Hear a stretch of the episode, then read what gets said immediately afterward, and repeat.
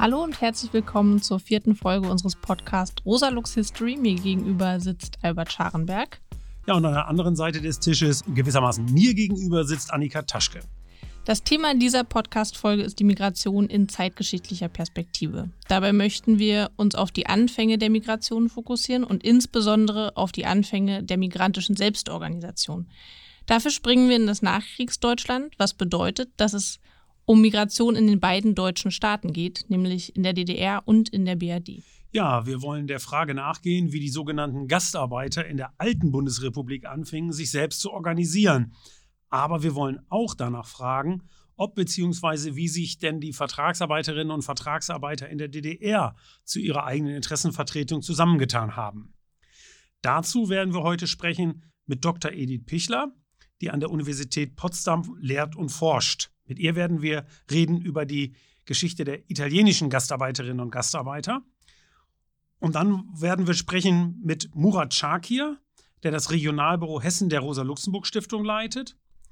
Und zwar über die Anfänge der Selbstorganisation türkischer Gastarbeiter. Ja, und schließlich wollen wir ein Interview führen über DDR-Vertragsarbeiter mit dem Historiker Dr. Patrice Putrus, der an der Universität Erfurt lehrt und forscht. Die Frage der migrantischen Selbstorganisation ist von großer aktueller Relevanz. Schließlich ist die multikulturelle Gegenwart der Bundesrepublik nach wie vor Gegenstand harter gesellschaftlicher Auseinandersetzung. Immer noch wollen große Teile der Bevölkerung sich nicht damit abfinden, dass das Gesicht des Landes sich durch die Migrationsbewegungen der Nachkriegszeit grundlegend verändert hat. Seit dem Einzug der AfD in die Parlamente, insbesondere seit dem Einzug in den Deutschen Bundestag, sind Migrationsgegnerinnen und Rassistinnen immer lauter geworden. Ein Grundproblem der Politik beider deutschen Staaten in der Nachkriegszeit war, dass sie auf der einen Seite ausländische Arbeitskräfte ins Land holten, auf der anderen Seite ihnen aber keine Integrations- und Bleibeperspektive boten. Im Gegenteil, sowohl die DDR als auch die BRD pflegten jahrzehntelang das Leitbild einer Gesellschaft, die man sich eher als ethnisch homogen vorstellte und in der folglich kein Platz mehr für Menschen mit Einwanderungsgeschichte war. Genau. Dabei ging die Vorstellung ethnischer Homogenität bereits damals an der Wirklichkeit vorbei. Schließlich hatte Deutschland längst verschiedene Einwanderungswellen erlebt, etwa die Einwanderung der französischen Hugenotten, vor allem nach Brandenburg-Preußen im späten 17. Jahrhundert, die Migration von Polen ins Ruhrgebiet im späten 19. Jahrhundert oder auch die Immigration osteuropäischer Juden zur selben Zeit. Bevor wir zu den Interviews kommen, wollen wir kurz die allgemeinen Eckdaten der Nachkriegsmigration skizzieren. Die alte Bundesrepublik hat in den 1950er und 1960er Jahren aus wirtschaftlichen Motiven Millionen sogenannte GastarbeiterInnen angeworben. Man ging damals davon aus, dass sie den Arbeitskräftemangel im Land beheben, aber das Land nach, nach einem zeitweiligen Aufenthalt wieder verlassen und in ihre Heimatländer zurückkehren würden. Erst später stellte man erstaunt fest, um es mit den Worten von Max Frisch zu sagen, dass man Arbeitskräfte rief und Menschen kamen. Organisiert wurde die Migration auf der Basis bilateraler Anwerbeabkommen mit Italien 1955 abgeschlossen, mit Spanien und Griechenland 1960, der Türkei 1961, Marokko und Südkorea 1963, Portugal 1964, Tunesien 1965 und mit Jugoslawien 1968. Im November 1973 erfolgte dann ein allgemeiner Anwerbestopp. Daraufhin verstärkte sich der Familiennachzug der immer noch als Gastarbeiter geltenden Einwanderer. Ihre Integration in die Gesellschaft blieb weiterhin umstritten. Noch in den 1980er Jahren versuchte die Regierung Kohl, sie durch sogenannte freiwillige Rückkehrhilfen in ihre Herkunftsländer zurückzuführen. Nur stufenweise und über Jahrzehnte wurde der Aufenthalt verstetigt, ergaben sich für manche Eingewanderte bessere Möglichkeiten der gesellschaftlichen Teilhabe. Die Situation ausländischer Arbeitskräfte in der DDR war noch prekärer. Die VertragsarbeiterInnen kamen über Staatsverträge mit befreundeten realsozialistischen Ländern in die DDR. Dazu gehörten neben Polen Abkommen 1965 und Ungarn 1967, vor allem Kuba 1975, dann Mosambik 1979, Vietnam 1980 und Angola 1984. Zwar war ursprünglich vorgesehen, dass sie während dieser Zeit befristeten Aufenthaltes eine Ausbildung machen, in der Praxis aber geriet dieser Teil des Vertrags rasch in den Hintergrund. Stattdessen wurden sie vorrangig in den Wirtschaftszweigen eingesetzt, wo der Bedarf an Arbeitskräften besonders groß war. Zudem waren sie rechtlich noch schlechter gestellt als die sogenannten GastarbeiterInnen in der Bundesrepublik. Die Anzahl der VertragsarbeiterInnen in der DDR betrug nur ein Bruchteil der der Gastarbeiterin in der BRD. Ja, den ins Land geholten Menschen, könnte man sagen, wurde das Arbeiten ermöglicht, aber das Leben schwer gemacht. Kurz zusammengefasst könnte man sagen, dass sie wirtschaftlich als Arbeitskräfte benötigt und rasch in die betrieblichen Abläufe integriert wurden, während man ihnen gesellschaftlich und politisch mit Ablehnung und Ausgrenzung begegnete. Das stimmt leider, Albert. Deshalb möchten wir in unseren Interviews herausfinden, wie Migrantinnen unter diesen Bedingungen in einem fremden Land lebten, das ihre Arbeitskraft intensiv nutzte, aber ihre Teilhabe weitgehend ausschloss. Und wie es möglich war, sich unter derart widrigen Umständen und mitunter einem ihnen gegenüber feindlich eingestellten Umfeld zu organisieren und ihre Interessen kollektiv zu vertreten. Dazu muss man zunächst festhalten, dass eine von staatlichen Stellen unabhängige, organisierte kollektive Interessenvertretung in der DDR grundsätzlich nicht möglich war, weder für Deutsche noch für Migrantinnen und Migranten.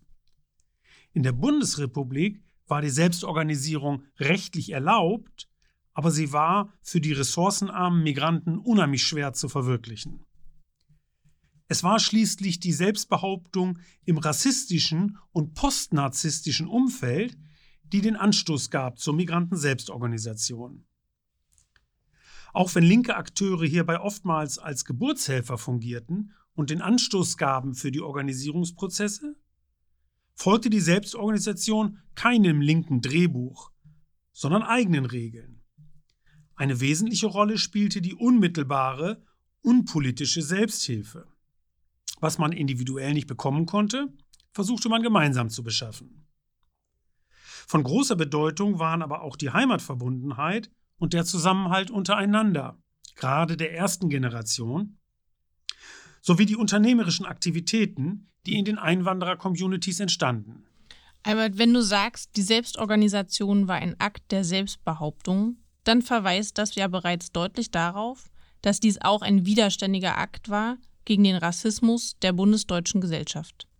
Das ist meines Erachtens auch der entscheidende Punkt. Man schließt sich zusammen, um Dinge zu ändern. Von Fragen des Alltagslebens über die Teilhabe an der Gesellschaft bis hin zum Widerstand am Arbeitsplatz selbst. Deswegen kommen wir nun zum ersten Interview. Unser erster Gast ist die aus Südtirol stammende Dr. Edith Pichler, die an der Universität Potsdam vor allem über die italienische Migration in die Bundesrepublik forscht. Edith ist uns jetzt telefonisch zugeschaltet. Hallo Edith. Hallo. Edith, die Italiener waren ja die erste Gruppe von Gastarbeitern in der Bundesrepublik. Du sprichst mit Blick auf die italienische Community in Deutschland von Don Camillus und Pepones nördlich der Alpen, also gewissermaßen von zwei politisch ganz unterschiedlich ausgerichteten Gruppen, den katholisch-konservativen und den sozialistischen und kommunistischen Italienerinnen und Italienern. Inwieweit kann diese politische und ideologische Spaltung denn im Alltagsleben und in der Selbstorganisierung der Italiener in Deutschland zum Ausdruck? Ich bringe jetzt zwei Beispiele, die wichtig sind. Also, äh, weil sind, die, sind äh, Institutionen, die sehr aktiv waren unter den äh, Italienern. Und die erste Institution, die sehr aktiv war, schon ab den 50er Jahren, äh, war die katholische Mission, die, Kathol äh, die Mission Cattolica, die Sozialberatung und äh, die äh, seelsorgerische Betreuung unter den italienischen Migranten übernahm. Die, die Migranten bei äh, materielle äh, Nöte half, zum Beispiel äh, bei der Suche einer Wohnung. Die italienischen Kinder, die äh, Schulprobleme hatten, unterstützt durch äh, eine eigene äh, Institution. Durch diese Aktivitäten hat sie versucht, auch die italienische Gastarbeiter an der Kirche zu, äh, zu binden. Äh, das war eine Seite, die katholische Mission. Und dann natürlich sind auch die italienischen Gewerkschaften äh, in Deutschland aktiv äh, geworden äh, durch ihre Patron Patronate, durch ihre Sozialdienste. Und hier kann man auch äh, eine Trennung sehen zwischen christlich und kommunistisch-sozialistische äh, Weltanschauungen unter, unter den ähm, Gewerkschaften. Und alle diese, zum Beispiel diese Patronate, diese Sozialdiensten, haben nicht nur äh, die Migranten beraten, sondern sie haben auch berufsbildende Kurse äh, für die Migranten angeboten und organisiert, dass sie äh, besser, vielleicht bessere Chancen haben dann äh, in der Arbeit, Arbeitswelt. Ja, ähm, das ist interessant, dass auch die ähm, ACLI, die katholische ähm, christliche äh, Gewerkschaft, hat mehr oder hat die äh, Beziehungen zu der oder kooperiert mit der Caritas und der katholische Arbeitnehmerbewegung CAP, während die linke äh, Gewerkschaften, italienische Gewerkschaften und Sozialdienste mit der DGB kooperieren. Ja, das waren die Gewerkschaften. Danach natürlich äh, werden die Migranten auch interessant, nicht nur als Objekte von Unterstützung und Hilfe, sondern auch als politische Subjekte. Und die Parteien eröffnen in Deutschland Auslandssektionen. Vorwiegend äh, sagen wir die linke Parteien, also die Partito Comunista und der Partito Socialista waren sehr gut äh, organisiert und aktiv und sie haben eigene Migrantenorganisationen gegründet. Die Partito Comunista, die FILEF und die Partito Socialista, der Instituto, das Instituto Fernando Santi. Für sie war natürlich wichtig, äh, für die Parteien, dass man dadurch die äh, die Migranten mobilisieren konnte, um äh, bei den äh, Wahlen in Italien. Also da haben zum Beispiel die, die kommunistische Partei hat so zum Beispiel sogenannte rote Züge organisiert. Also die, die, die, die Migranten sind äh, gefordert worden, bitte nach Italien äh, zu gehen, um dort zu wählen, dass die Situation dort besser wird. Und dann können wir ein, einmal, einen Tag, vielleicht können wir äh, zurückkehren äh, und in Italien leben, wenn die wirtschaftliche Situation besser wird durch eine politische Transformation. Das, also sagen wir, das waren so ein bisschen diese drei Formen von äh, Organisationen, die katholische Kirche, dann äh, die die äh, Gewerkschaften äh, mit ihren Sozialdiensten und dann die Parteien mit ihren Organisationen. Und die waren richtig geteilt, könnte man sagen. Christlich, katholisch und äh, kommunistisch, sozialistisch. Vielen Dank, Edith. Ich bin Annika. Hallo, also auch von mir. Ähm, auch wenn die meisten italienischen Migrantinnen in Süddeutschland lebten, hat es auch etliche nach Westberlin verschlagen. Du hast hierzu ja auch intensiv geforscht und publiziert.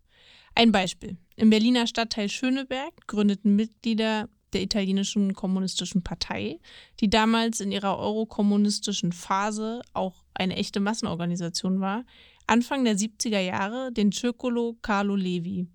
Welche Rolle spielten derartige Einrichtungen denn für die Selbstorganisation der Migrantinnen? Ja, ja, ja, hatten sie äh, sehr Einfluss.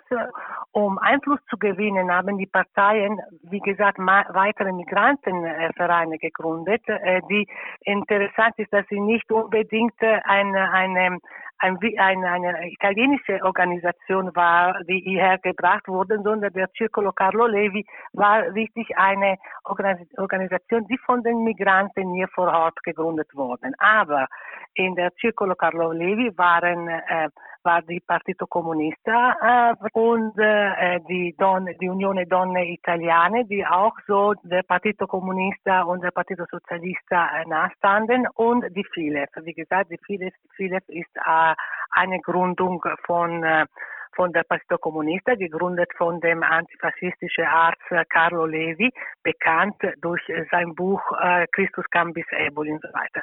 Ja, und diese Äh, Circolo Carlo Levi besaß eigene Räumlichkeiten, eine Art, darunter eine Art Kneipe und äh, einen Versammlungsraum für verschiedene Veranstaltungen sowie eine Bibliothek. Und interessant ist, dass der damalige Konsul hat auch äh, äh, Bücher gespendet für der Circolo Carlo Levi.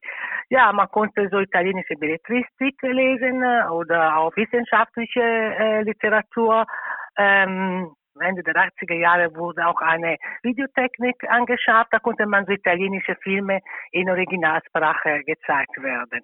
Was wichtig auch war, war, dass, äh, dass außerhalb der Wochentage kamen auch viele alleinstehende Männer, die allein waren und dann haben sie dort, äh, sagen wir, Gesellschaft gefunden und äh, und da haben sie ihre Landsleute getroffen und dann konnte man auch billiger essen als im Restaurant, man konnte Karte spielen. Also diese Cipro Carlo Levi hatte einmal eine politische Bedeutung, aber da auch eine gesellschaftliche Bedeutung für die Migranten, die hier in Berlin sich allein fühlten und so weiter. Edi, du hast ja jetzt gerade auch angesprochen, dass da auch äh, Frauenorganisationen äh, dabei waren. Was haben die denn gemacht?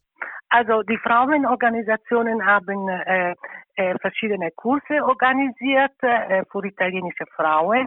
Äh, dann äh, also normal zum Teil auch diese typische äh, Kurse wie Nähkurse, Kochkurse, aber sie haben das zusammen gemacht mit ihren deutschen Freundinnen. Also da gab so eine Art von erste interkulturelle Austausch, sagen wir, äh, dann auch so Beratungen äh, und dann haben sie auch äh, durch äh, den Senat, äh, finanziert durch den Senat, eine Broschüre herausgegeben, wo, und das war sehr wichtig, welche Institutionen sich, sie mit Frauenfrage in Berlin sich beschäftigen, wenn man, Probleme, wenn man Probleme hat, wo man hingehen kann und so weiter.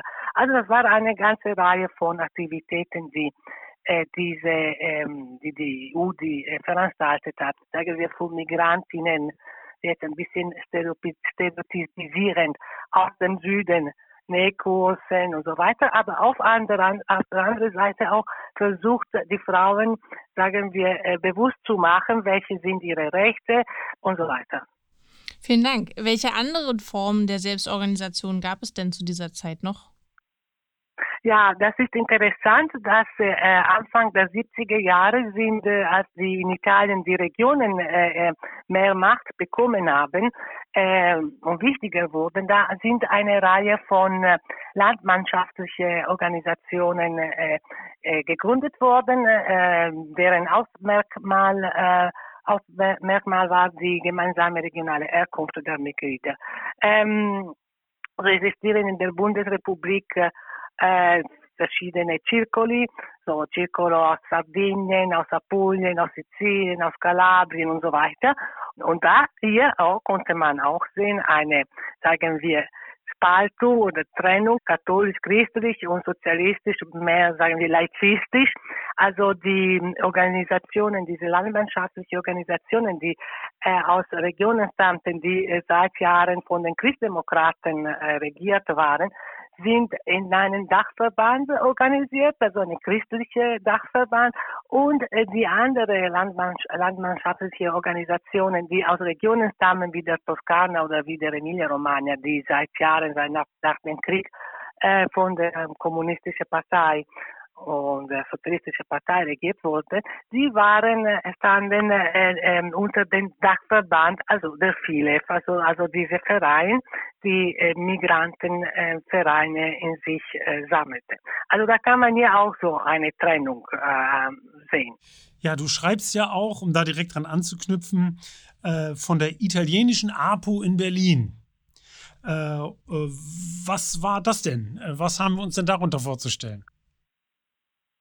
Also das ist so, dass Berlin äh, immer sowieso äh, Ziel war, nicht von den typischen äh, italienischen äh, Arbeitsmigranten, sondern Berlin hat immer so, äh, war immer attraktiv äh, für äh, junge Italiener, die, sagen wir, sie haben sich rekrutieren lassen und sind als äh, Arbeiter nach Berlin gekommen, aber dann ganz andere Lebenserfahrung hatten und äh, ganz andere äh, Projekte entwickelt haben. Also und was wichtig war, war, dass in Berlin ein Professor aus Italien äh, lehrte am Otto-Suhr-Institut, äh, Johannes Agnoli, der äh, zusammen mit Peter Bruckner das Buch äh, Die Transformation der Demokratie geschrieben hat, also eine äh, wichtige theoretische Texte äh, der äh, Studentenbewegung. Junge Leute, die herkamen, diese Rebellen, haben Kontakte äh, mit ihm aufgenommen und äh, Agnoli war auch der Gründer, einer der Gründer, äh, die ist Union äh, äh, der fortschrittlichen italienischen Emigranten, also eine Arbeitsgruppe, eine Verein, Unione degli, degli Emigrati Italiani Progressisti und die hatten auch eine eigene Zeitung, L'Emigrant in Lotta, der Migrant im Kampf. Äh, und diese Gruppe, diese Arbeitsgruppe, sind manchmal nach Wolfsburg gefahren, um dort unter den italienischen Arbeitern beim Volkswagen zu, sagen wir, aktiv zu werden und so weiter. Ja, und dadurch ähm, gab es also, wie gesagt, äh, auch eine Präsenz bei der APO, eine Präsenz von italienischen Migranten bei der APO, sagen wir. Und äh, ja, und dann natürlich auch, es gab junge Leute, die äh, dann in den 70er Jahren, die zu der äh, außerparlamentarische Linke äh, Italiens äh, gehörten, wie zum Beispiel Lotta Continua, die nach, nach Berlin gekommen sind, weil sie die Stadt interessant fanden. Und sie gründeten Mitte der 70er Jahre eine sogenannte Casa di Cultura Popolare, das war damals, ne, eine Haus der populäre Kultur, also mit dem Ziel, die andere Kultur durch verschiedene Aktivitäten und, äh, und durch die politische Arbeit äh, äh, tätig zu werden. Ja, das ist sehr spannend. Ich muss jetzt gerade dran denken, weil du Johannes Anjuli erwähntest, muss ich dann doch noch loswerden, dass wir ja hier in der Bibliothek der Rosa-Luxemburg-Stiftung die Privatbibliothek von Johannes Anjuli äh, übernommen haben damals. Die ist jetzt sogar vor kurzem erschlossen worden und sobald unsere Bibliothek dann wahrscheinlich äh, im Winter, späten Winter hier wieder im Neubau geöffnet hat, dann kann man auch tatsächlich sich diese Privatbibliothek von Johannes Anjuli ansehen und auch Bücher davon in die Hand nehmen und lesen. 1500 Bücher und Broschüren. Ich habe gerade nochmal nachgeguckt. So ein ganz schönes Meisterwerk. Ja, ja ich, Entschuldigung, mein Computer ist ja abgestürzt jetzt, aber ich brauche nicht. Es ist alles vorbei, oder? ja. ja, es ist noch nicht alles vorbei, aber wir sind fertig. ich bin gerade abgestürzt, verstehe ich. Ich spreche von Revolution und diese kapitalistische Computer, ne? ja, das ist wieder aber typisch. Ich, die ja, ich, ja, das ist eine Verschwörung, ne? Aber toll. Habt ihr auch die Zeitung, diese Emigrantin Lotta bei euch? Das, das müssten wir mal nachgucken. Das weiß ich ehrlich gesagt ja, aus dem Kopf nicht. Nachdem der Circolo Carlo Levi zugemacht hatte, äh, äh, wir konnten auch nicht viele Sachen so von ihm äh, unterbringen. Besonders diese Zeitung, Emigrantin Lotta. Das müssen wir auf jeden Fall dann gleich nochmal recherchieren im Anschluss.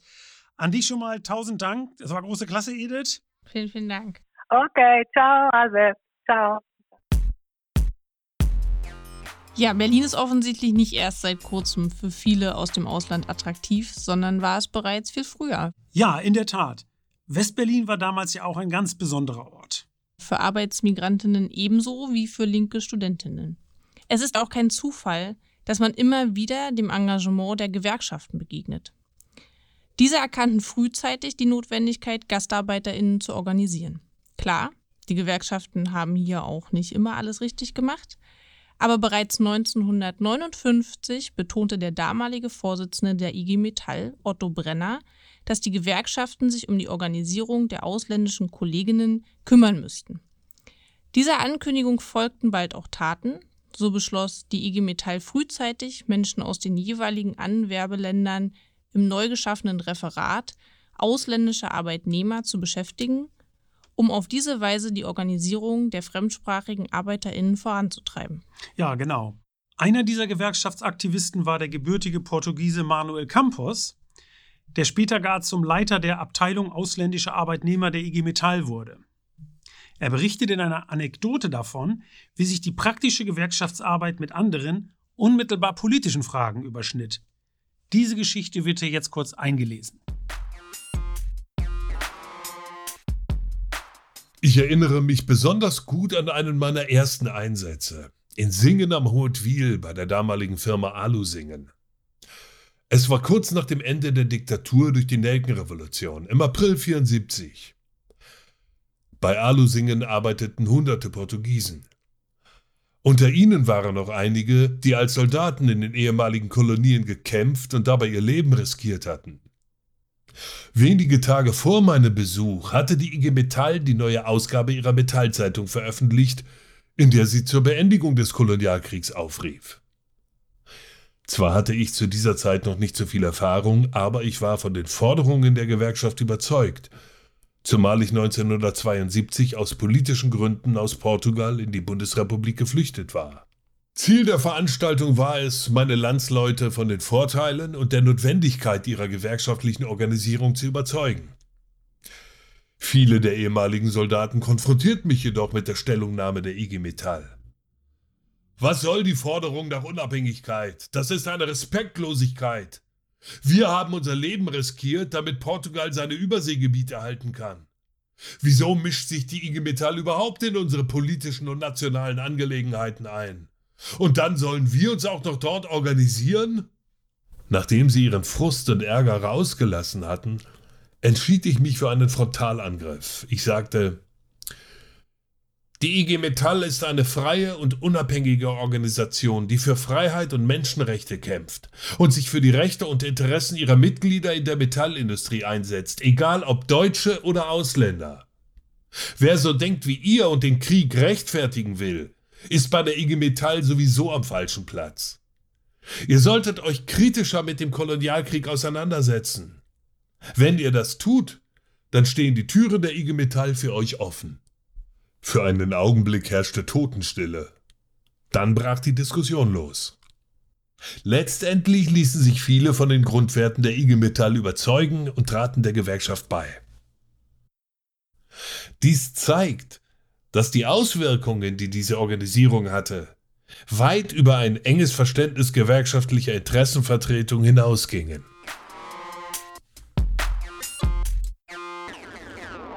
Die Verbindung der Gewerkschafts- mit der Kolonialfrage in dieser Geschichte finde ich hochspannend. Leider wird in der Migrationsgeschichtsschreibung die Rolle der Gewerkschaften und auch der Arbeitskämpfer als Motor der Integration oft übergangen. Ebenso wie der Widerstand gegen rassistische Diskriminierung am Arbeitsplatz und in der Gesellschaft. Allzu oft werden die sogenannten Gastarbeiterinnen und Gastarbeiter als brave Arbeitnehmer dargestellt, die sich autoritätsgläubig in ihr Los fügten. Erzählungen vom Widerstand, gar von Arbeitsniederlegungen wie dem großen Streik in den Kölner Fortwerken 1973 und von der bedeutenden Rolle der Gewerkschaften sind immer noch vergleichsweise selten. Deshalb befassen wir uns hier heute mit der Selbstorganisierung der Migrantinnen und Migranten, weil wir zeigen wollen, dass sie etwas taten, dass sie sich organisierten, dass sie eigene Vereine und Einrichtungen gründeten, dass sie um bessere Arbeitsbedingungen kämpften. Kurz, dass sie Widerstand gegen den Rassismus leisteten, im Alltag und auf Arbeit und eigene Wege zu ihrer gesellschaftlichen Teilhabe erprobten. Jetzt lass uns aber direkt zum zweiten Gespräch übergehen, für das uns der Kollege Murat Chakir aus Hessen telefonisch zugeschaltet ist. Hallo Murat. Hallo. Hallo Murat, auch von mir. Ähm, du publizierst ja bereits seit langem über die türkische Community in Deutschland. Könntest du für unsere HörerInnen beschreiben, wie man sich die Ankunft und die ersten Schritte der türkischen GastarbeiterInnen vorzustellen hat? Also ich kann das sogar von meinen eigenen persönlichen äh, Erfahrungen aus äh, berichten. Es war für viele, für die überwiegende Mehrheit äh, auf einmal auf der einen Seite Abenteuer, auf der anderen Seite Sprung ins eiskalte Wasser gleichzeitig. Es gilt äh, damals schon, äh, dass sie in der Fremde leben müssen, was da äh, in der türkischen Gesellschaft oder in der Türkei, in den türkeistämmigen äh, Gruppen äh, ja weit verbreitet ist. Fremde ist was Schlechtes. Darüber gibt es zahlreiche Gedichte und Lieder und deshalb waren sie sehr ängstlich. Anfänglich war das so, dass sie natürlich auch sehr gut behandelt worden sind, weil man hat ja auf deren Arbeitskraft gehofft. Sie sollten ja auch äh, die Wirtschaft ankurbeln und natürlich auf der anderen Seite die Löhne etwas drucken. Aber sie kamen hierher ohne Sprachkenntnisse, ohne vernünftig betreut zu werden, ohne die Unterstützung von Familienangehörigen, die äh, in der Türkei geblieben waren. Und äh, hinzu kam ja noch dazu, dass sie in eine unbekannte Geografie gereist sind, mit unbekannten Traditionen. Äh, sie konnten sich noch nicht mal richtig bewegen, weil sie sich auch vor Ort nicht auskannten. Wie äh, kann ich meine Lebensmittel besorgen? Was esse ich hier? Äh, es gibt äh, oder gab nichts, was sie in der Türkei äh, gewohnt waren. Es war ja vieles anders. Und das Ganze hat sie sozusagen sprachlos in der Fremde gemacht und sie waren dann halt auf sich selbst äh, angewiesen. Sie mussten sich gegenseitig helfen, weil keine weitere Hilfe zur Verfügung stand. Insofern war das für viele junge Leute auch gleichzeitig ein Abenteuer, weil er sich vieles ähm, äh, entwickeln konnte. Äh, für sie war es aber auch äh, besonders schlimm, abhängig zu sein von Personen, die, die deutsche, der deutschen Sprache zum Teil mächtig waren, aber gleichzeitig auch äh, Wege und Möglichkeiten kannten. Das war besonders problematisch, weil auch ein Großteil der Menschen, die hierher kamen, aus den ländlichen Gebieten gekommen sind und die äh, gesellschaftliche Solidarität in der ländlichen Community hier gar nicht zählen konnten. Sie waren mit Leuten zusammen, auf engstem Raum in Wohnheimen untergebracht, äh, mit denen sie in der Türkei überhaupt nichts zu tun hatten. Nun waren alle aneinander, äh, aufeinander angewiesen. Das war, das war die eigentliche Situation in den ersten Tagen und Monaten. Es ist ja auch sehr schnell gegangen. Äh, äh, dass die Türken, die Türkinnen und Türken sich selber organisiert haben. Also äh, ich habe gelesen, dass bereits 1961 der Verein der türkischen Arbeiter in Köln und Umgebung gegründet wurde. Richtig. Wie kam das damals zustande und was machte denn dieser erste türkische Arbeiterverein in der Bundesrepublik? Also Ruhrgebiet war ja ein besonderer, äh, sagen wir mal, Zentrum der Kettenmigrationsprozesse. Innerhalb kurzer Zeit sind sehr viele Menschen dorthin angekommen. Sie äh, konnten in den beengten Räumen der Wohnheime nicht äh, länger bleiben. Sie mussten auch mal raus. Also trafen sie sich in den Bahnhofsvorplätzen oder in den Bahnhöfen. Und so kam auch die Idee heraus, dass man sich irgendwo in Hinterhöfzimmern, äh, in Vereine äh, gebildet hat. Man hat Kartenspiele organisiert und so weiter. Und gerade diejenigen, die in Köln angekommen sind, man muss da mal dann bedenken, dass zeitweilig bis zu 40 Prozent der gesamten Beschäftigten bei den Fortwerken türkeiständig waren. Insofern kam es natürlich da äh, zu äh, Situationen, wo fortschrittlich denkende äh, junge Menschen die Notwendigkeit der Organisierung gesehen haben die schon von der Türkei aus gewerkschaftlich organisiert waren, schon auch in den gewerkschaftlichen Kämpfen drinnen waren, die haben dann äh, 1961 sehr schnell äh, diesen Verein in Köln gegründet. So kam es dazu, dass auch sehr viele äh, türkeistämmige Mitarbeiter der Fortwerke sehr schnell Gewerkschaftsmitglieder wurden. Und einer von denen war auch Yilmaz Karasan, er ist der einzige, bisher einzige in den Vorstand der IG Metall gewählte Türkeiständige. Also bis jetzt seit 1971. Das Problem war, dass die Gewerkschaften und teilweise auch die Betriebsräte äh, die Gleichbehandlung äh, der Mitarbeiterinnen und Mitarbeiter nicht in den Vordergrund gestellt haben. Sie haben äh, niedrigere Löhne bekommen, hatten nicht die gleichen Rechte wie die übrigen deutschen Beschäftigten, äh, so dass dann auch später in den nächsten Jahren, ich glaube, das war 1973, sogar zu wilden Streits gekommen ist.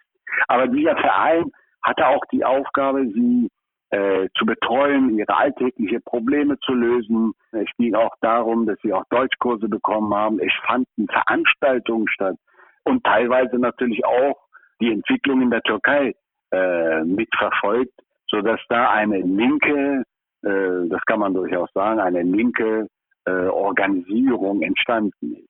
Murat, waren denn in diesen Arbeitervereinen eigentlich auch Kodinnen und Koden dabei? Ja, natürlich. Also wir haben immer Türkei ständig äh, gesagt, weil es ja keine ethnisch reine Türken waren. Aber am anfänglich war es so, genau wie in der Türkei, sie kamen mit ihrer Identität nicht so heraus, genau wie die Aleviten. Äh, die äh, Identitäten wurden eher in den späteren 60er Jahren in den Vordergrund gestellt, auch im Zusammenhang mit äh, den ganzen gewerkschaftlichen Kämpfen, mit Arbeitskämpfen, mit äh, den politischen Kämpfen in der Türkei, äh, wurden die Kurdinnen und Kurden natürlich auch selbstbewusster. Murat, du hast ja gerade schon über die Rolle der Gewerkschaften gesprochen. Das war schon, schon ganz erhellend, fand ich. Äh, äh, vielleicht kannst du da noch mal drauf zurückkommen, auch mit Blick, du hast den, äh, den wilden Streik schon erwähnt, den großen äh, Streik in Kölner Fortwerken von 1973. Welche Rolle spielten denn solche Arbeitskämpfe? Also die Arbeitskämpfe äh, waren sehr integrationsfördernd äh, innerhalb der Arbeiterschaft. Aber man muss sagen, dass die Rolle der Gewerkschaften beziehungsweise auch der Betriebsräte sehr ambivalent war. Anfänglich war es so, ich kann mich zum Beispiel an äh, die Diskussionen über die Ausländerbeiräte erinnern. Da war ich gerade mal 18 Jahre alt. Äh, es war 1978. Da haben die äh, Kolleginnen und Kollegen von den Gewerkschaften, aber auch von der AWO und den anderen Wohlfahrtsverbänden immer wieder gesagt, ja, wir reden doch für euch, wir reden doch in, in eurem Namen. Wozu braucht ihr denn irgendein Beirat oder sonst was? Äh, wir können das erledigen. Dieser paternalistische Stellvertreterpolitik äh, war lange Zeit in den Gewerkschaften und in den Wohlfahrtsverbänden sehr verankert. Aber man muss auch sagen, wenn, wenn wir von dem wilden Streik bei Ford sprechen, ging es ja in der Tat um die Frage der Gleichbehandlung am 24. August 1973 haben sie, ich glaube, das waren über 400 türkische Arbeitnehmer, Arbeiter, die in den wilden Streik gegangen sind. Also sie haben sechs, sieben Tage lang äh, gestreikt, wurden aber seitens der Presse und Betriebsrat und den Gewerkschaften quasi als Extremisten dargestellt.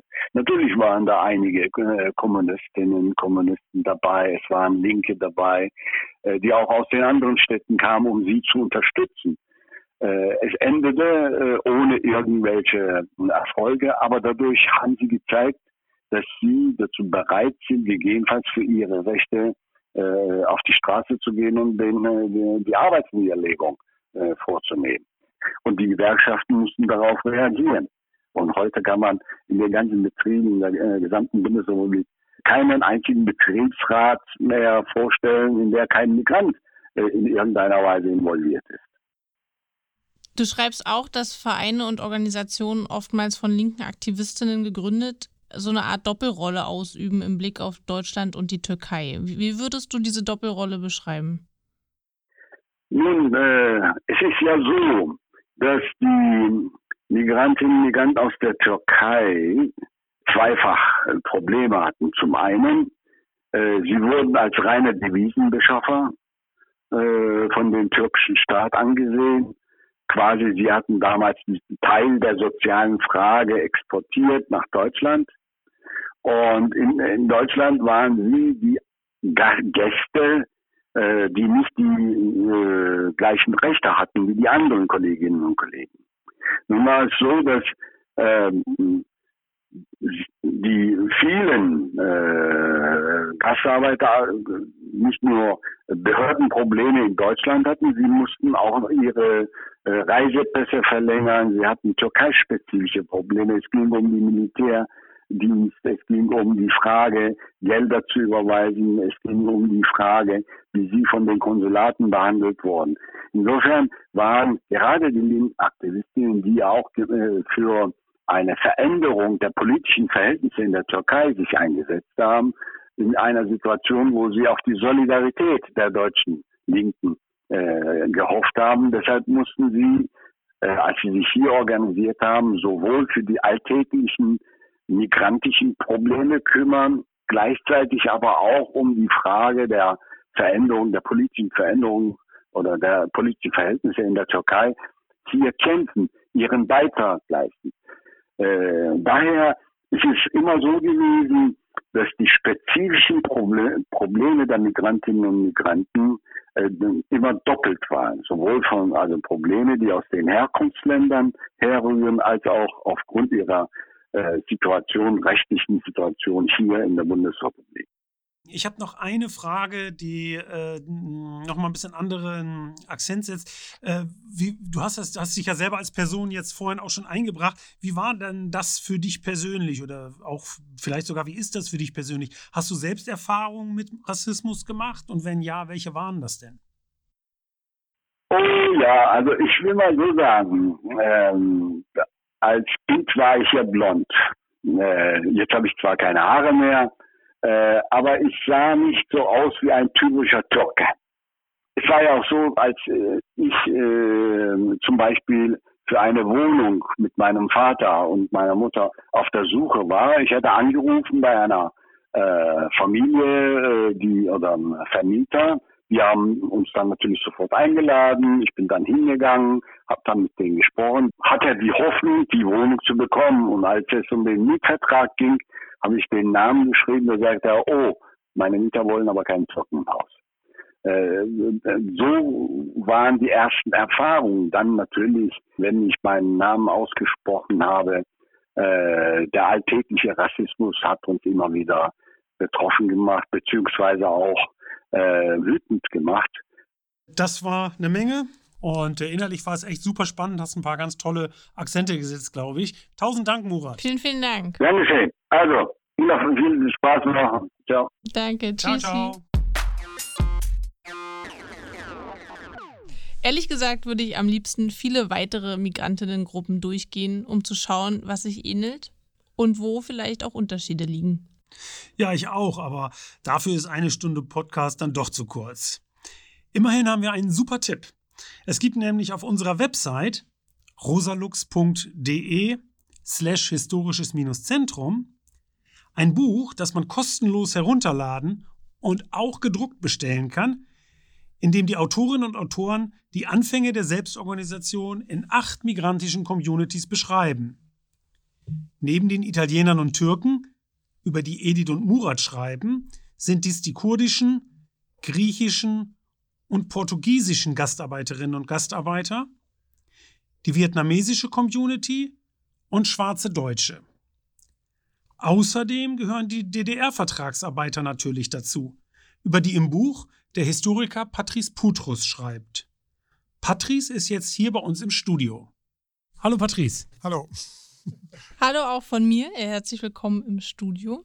Ähm, Patrice, die erste Frage gleich, damit wir hier loslegen und äh, warm, uns warm reden. Wenn wir auf die VertragsarbeiterInnen in der DDR schauen und hier zahlenmäßig vor allen Dingen aus, äh, auf die aus Vietnam und Mosambik, mhm. ähm, was waren denn deren Motive, in die DDR zu kommen?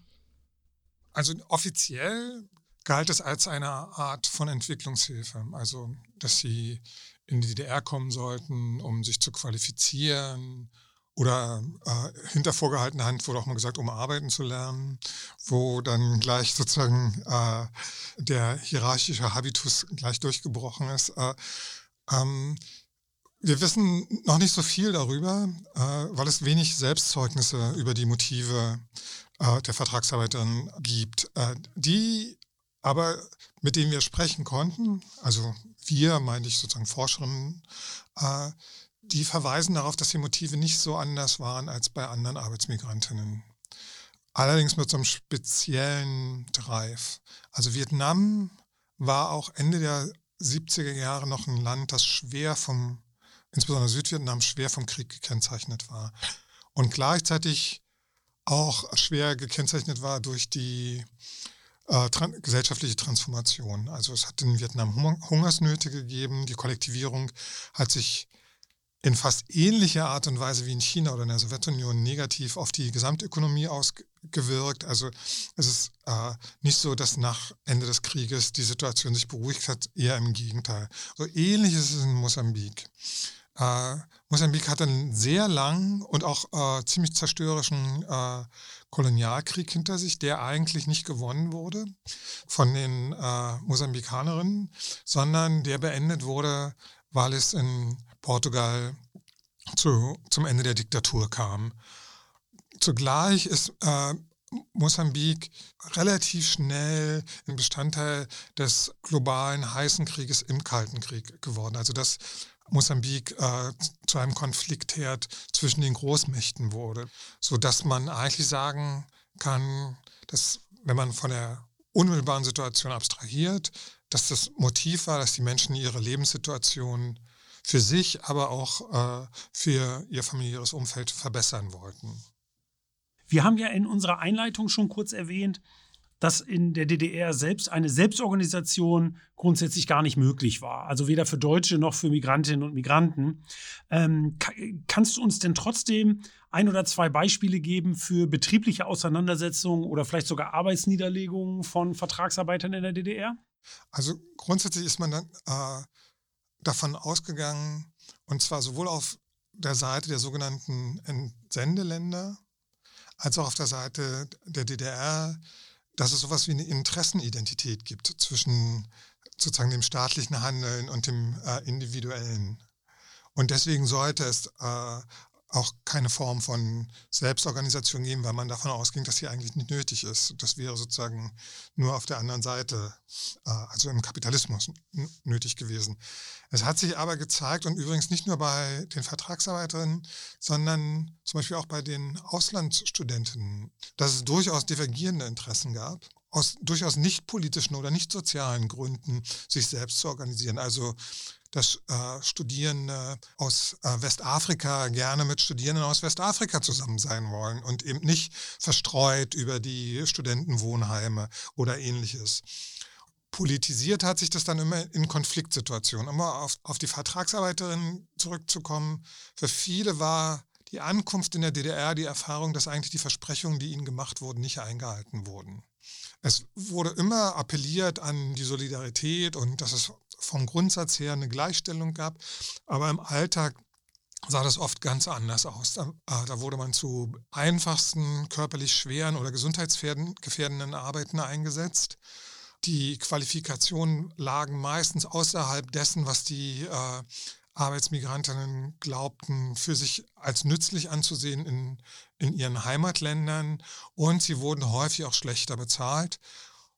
Und dann haben viele auch erst hier gemerkt, zum Beispiel bei, äh, bei den Mosambikanern ist das äh, ganz großer Punkt immer gewesen, dass sie einen Teil ihres äh, ihnen zustehenden Einkommens ja gar nicht ausgehändigt bekommen haben, sondern gleich äh, nach Hause, aber nicht auf ihr Privatkonto, sondern auf Staatskonten äh, überwiesen wurden.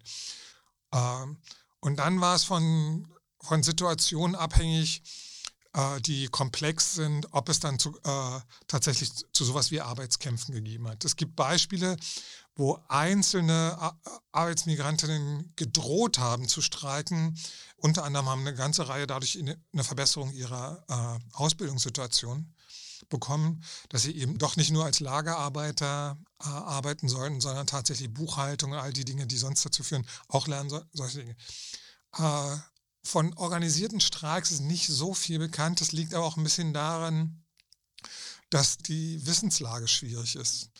Äh, solche Konflikte sind ja nicht nur, was Arbeitsmigrantinnen betrifft, ein Tabu in der DDR gewesen, sondern grundsätzlich sind Arbeitsniederlegungen, kamen ja eigentlich im Selbstbild äh, der Staatspartei äh, nicht vor. Und deswegen sind solche Dinge immer Staatsgeheimnisse geworden.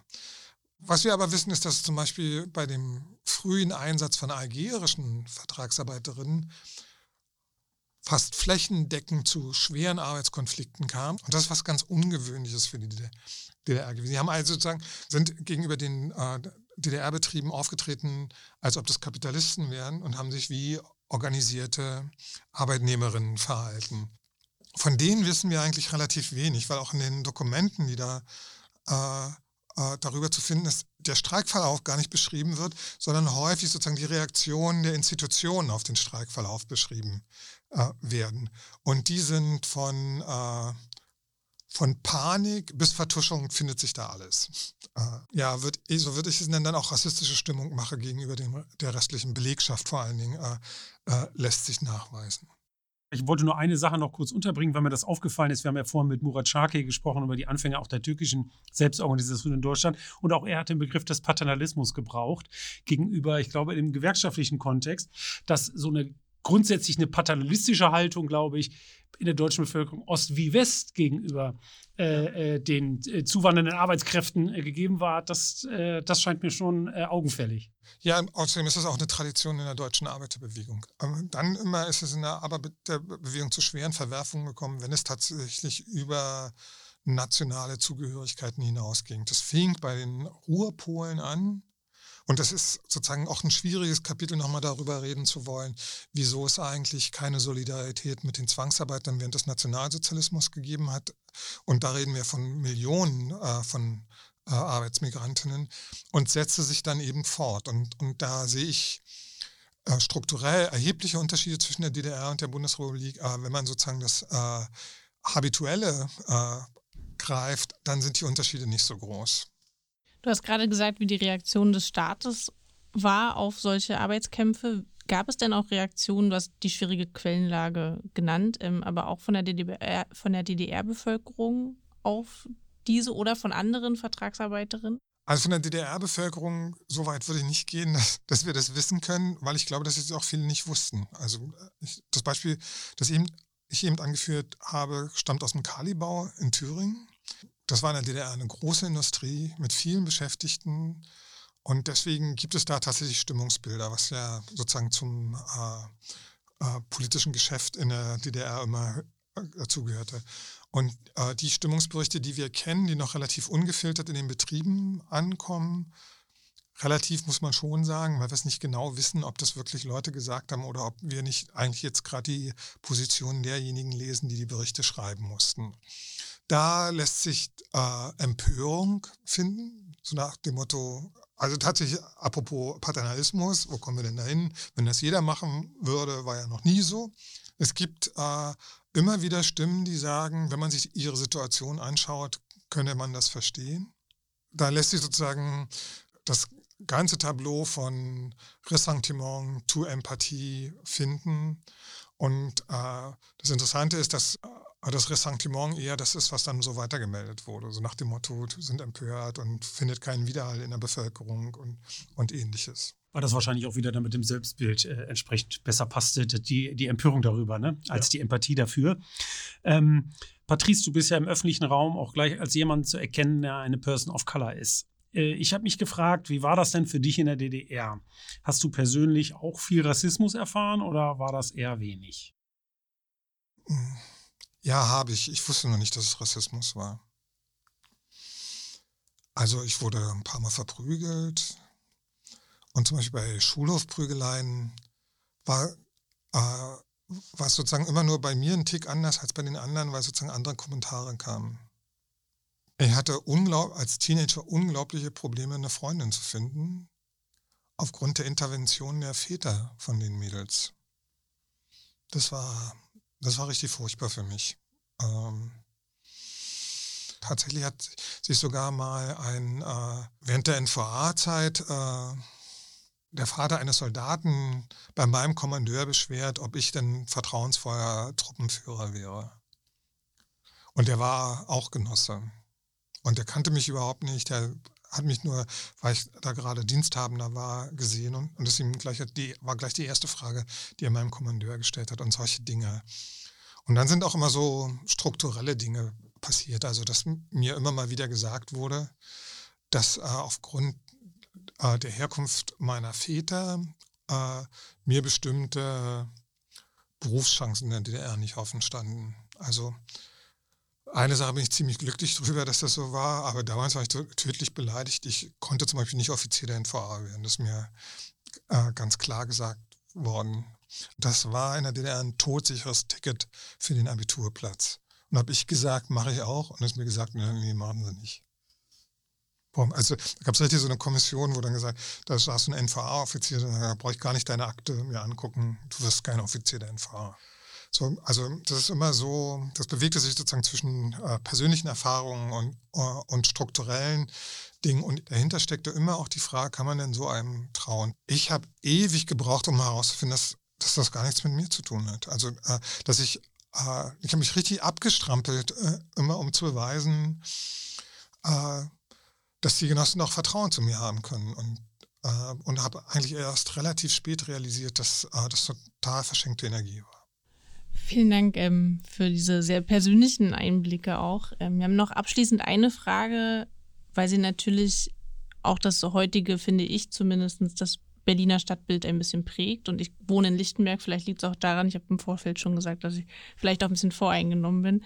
Als die Selbstorganisierung 1990 in der Wendezeit plötzlich möglich wurde, wie haben die Vertragsarbeiterinnen diese Chance denn damals und dann auch anschließend in den folgenden Jahren versucht zu nutzen? Denn das gesellschaftliche Umfeld im Zuge der deutschen Einheit wurde für Migrantinnen ja nicht unbedingt leichter, sondern auch komplizierter. Eigentlich war es eine dramatische Verschlechterung. Und äh, ich habe es auch schon mal mehrfach öffentlich gesagt, äh, gegen das, was die Vertragsarbeiterinnen in Ostdeutschland aushalten mussten, und zwar aus der Gesellschaft wie aus den Institutionen, ist all das, was es an Erzählungen über die Einheitskriege geht, wirklich harmlos. Die wurden von einem Tag auf den anderen illegalisiert. Und dann setzte sozusagen der gesamte Repressivapparat äh, äh, des deutschen Staates, damals noch zu Teil DDR-Institutionen, äh, die scheinbar beweisen wollten, dass sie das auch gut können. Die meisten sich transformierenden Betriebsleitungen äh, daran gingen, sozusagen allen sozialpolitischen Ballast abzuwerfen, den es gab. Und das bedeutete, dass zum Beispiel Vertragsarbeiterinnen aus ihren äh, Wohnunterkünften flogen auf kürzesten Wege, dass sie zu den ersten gehörten, die ihre Arbeitsstellen verloren. Und dann kam sozusagen diese Illegalisierung. Schlechter geht es eigentlich gar nicht. Äh, und sahen sich gleichzeitig zusehends einer, äh, äh, einer gesellschaftlichen Situation gegenüber, die sie als überflüssig in Ostdeutschland betrachtet haben, wo der Schritt zur Gewalt unglaublich kurz war. Und gleichzeitig der, gab es in der Gesellschaft kaum Unterstützung. Dass es keine gab, wäre falsch. Das wäre vor allen Dingen äh, den wenigen Menschen in Ostdeutschland gegenüber ungerecht, die sich an ihre Seite gestellt haben. Aber das war so minoritär, dass äh, alle, die ich kenne, mit denen ich gesprochen habe, wirklich über schwarze Jahre erzählen, auch die, die hier bleiben konnten. Und da war die Frage der einer zivilgesellschaftlichen Selbstorganisation äh, äh, nicht auf der Tagesordnung, sondern war das Überleben zu organisieren auf der Tagesordnung. Äh, dabei, um aber äh, gerecht zu sein, waren sozusagen Kontakte, die man vorher gepflegt hat in den Wohnheimen oder auf, in der Arbeit nicht bedeutungslos, sondern es sind häufig dann diese Netzwerke gewesen, auf die man sich stützen konnte. Was wir aber sehen, ist, dass weniger sozusagen auf einem parteipolitischen Level, aber dass es Formen von Selbstorganisationen gibt, dass es also nicht nur darum geht, äh, sozusagen eine migrantische Ökonomie äh, zu entwickeln, was sozusagen der erste äh, Punkt war, sondern dass so eine Art neues Selbstbewusstsein im Hier entsteht.